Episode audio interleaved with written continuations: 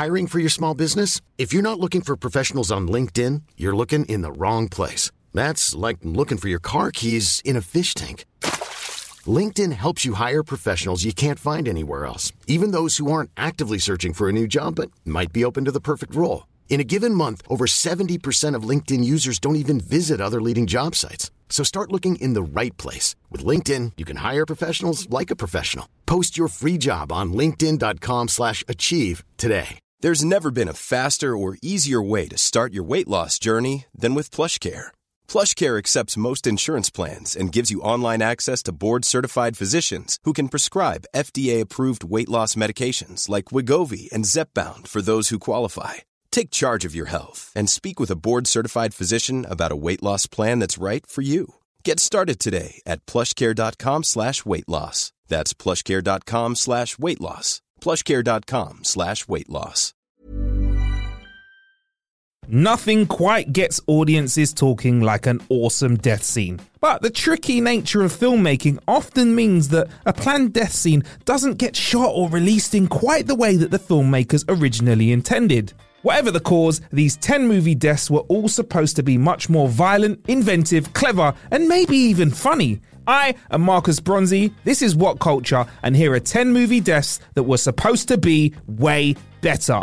Number 10, Kim Jong un in the interview. Seth Rogen and Evan Goldberg's no holds barred political satire, their interview, concludes in the suitably over the top fashion as Kim Jong un, played by Randall Park, is killed when his helicopter is shot with a tank shell by Dave Skylark, who's played by James Franco. It's a shocking, brutal, and perversely funny death scene set to a tender cover of Katy Perry's Firework, and it was actually supposed to be far more graphic. The infamous Sony Pictures hack ahead of the movie's release revealed that Rogen and Goldberg faced a battle from Sony bosses due to the nature of the climactic death, with them insisting that a clear shot of Jong un's head exploding must be altered before release. Seeing no end to the fire otherwise, the directors agreed to obscure the head with some flames while also removing some fire from his hair and darkening the faint visible blood to make it seem less realistic. Sadly, the original scene has never been released to the public, but it sure sounds like a more provocative one than we ended up with.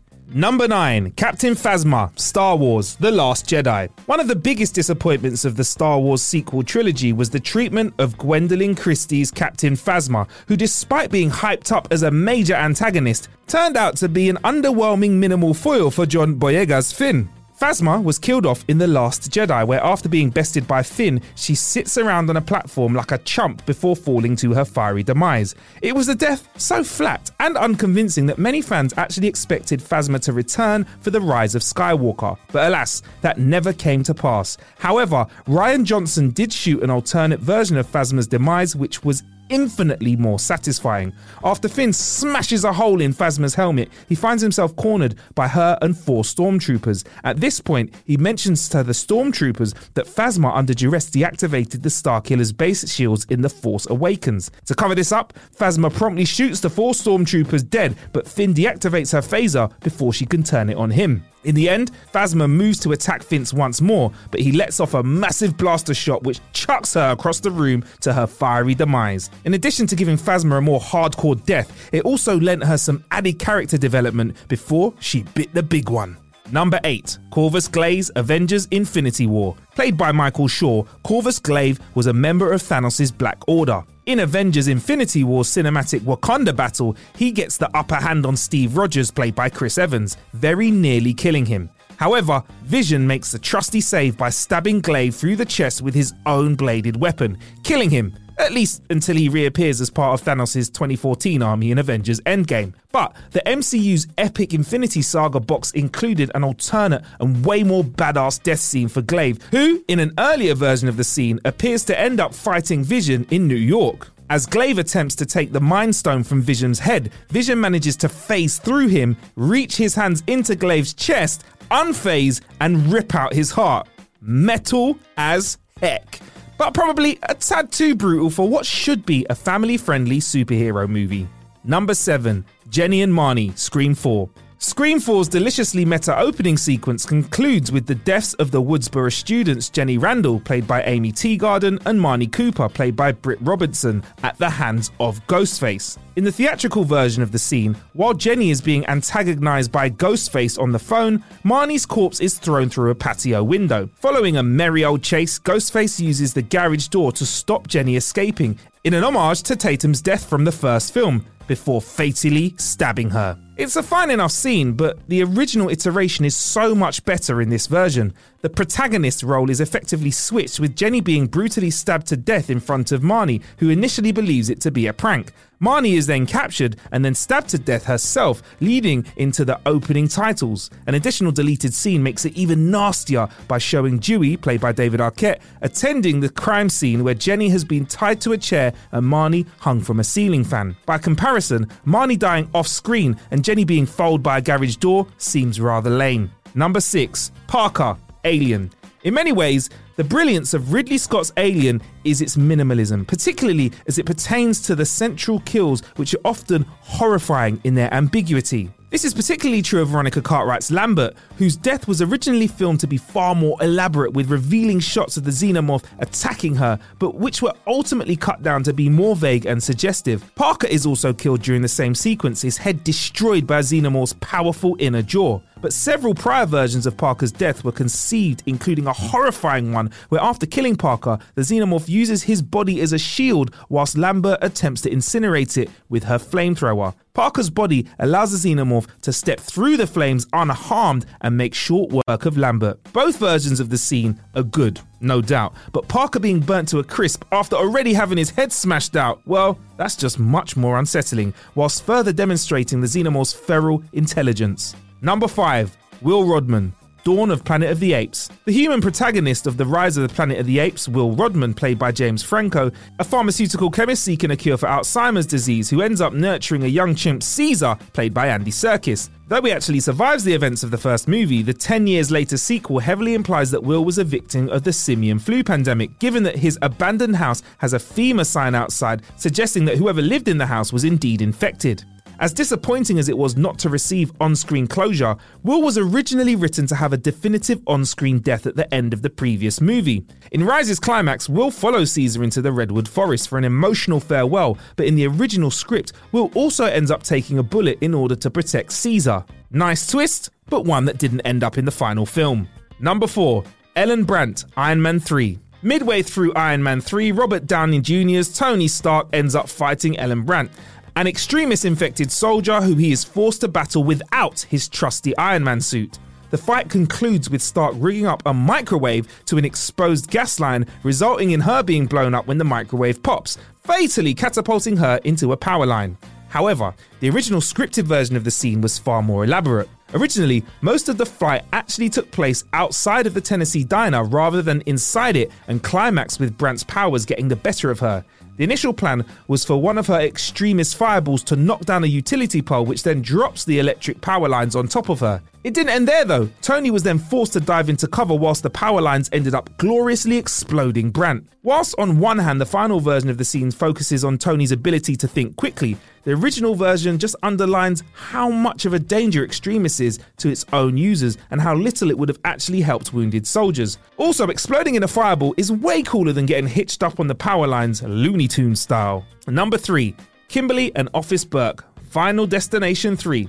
Kimberly Coleman, played by AJ Cook, and Office Thomas Burke, played by Michael Landes, were the sole survivors of Final Destination 2 though sadly they never returned to the franchise in any physical capacity.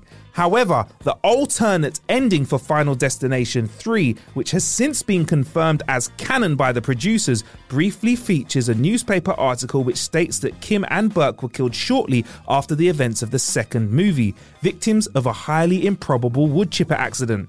But Final Destination 3's original planned ending would have had Kim and Burke return, effectively tying the series up by killing off every surviving main character. The film's ending, in which Wendy, Julie, and Kevin are all killed in a train accident, would also have briefly seen Kim and Burke on board the same train, leaving audiences with a final gotcha and clearing the table of any remaining death cheaters. According to producer Craig Perry, however, either AJ Cook or Michael Landes wasn't available to shoot the scene, and so this fantastic idea was infuriatingly scrapped. Number 2 Ray Arnold, Jurassic Park. This is one of the many memorable death scenes in Jurassic Park. Who can forget the hilariously grisly demise of the park's engineer, Ray Arnold, played by Samuel L. Jackson, who dies off screen before his severed arm ends up scaring the living bejesus out of all of us? Whilst one can imagine Steven Spielberg calling in all of his favours to get this R rated death scene in a PG movie, it only came about as a result of logistics. In a recent interview, Samuel L. Jackson confirmed that he had a scripted death scene, saying, I was actually supposed to go to Hawaii to shoot my death scene, but there was a hurricane that destroyed all of the sets, so I didn't get to go.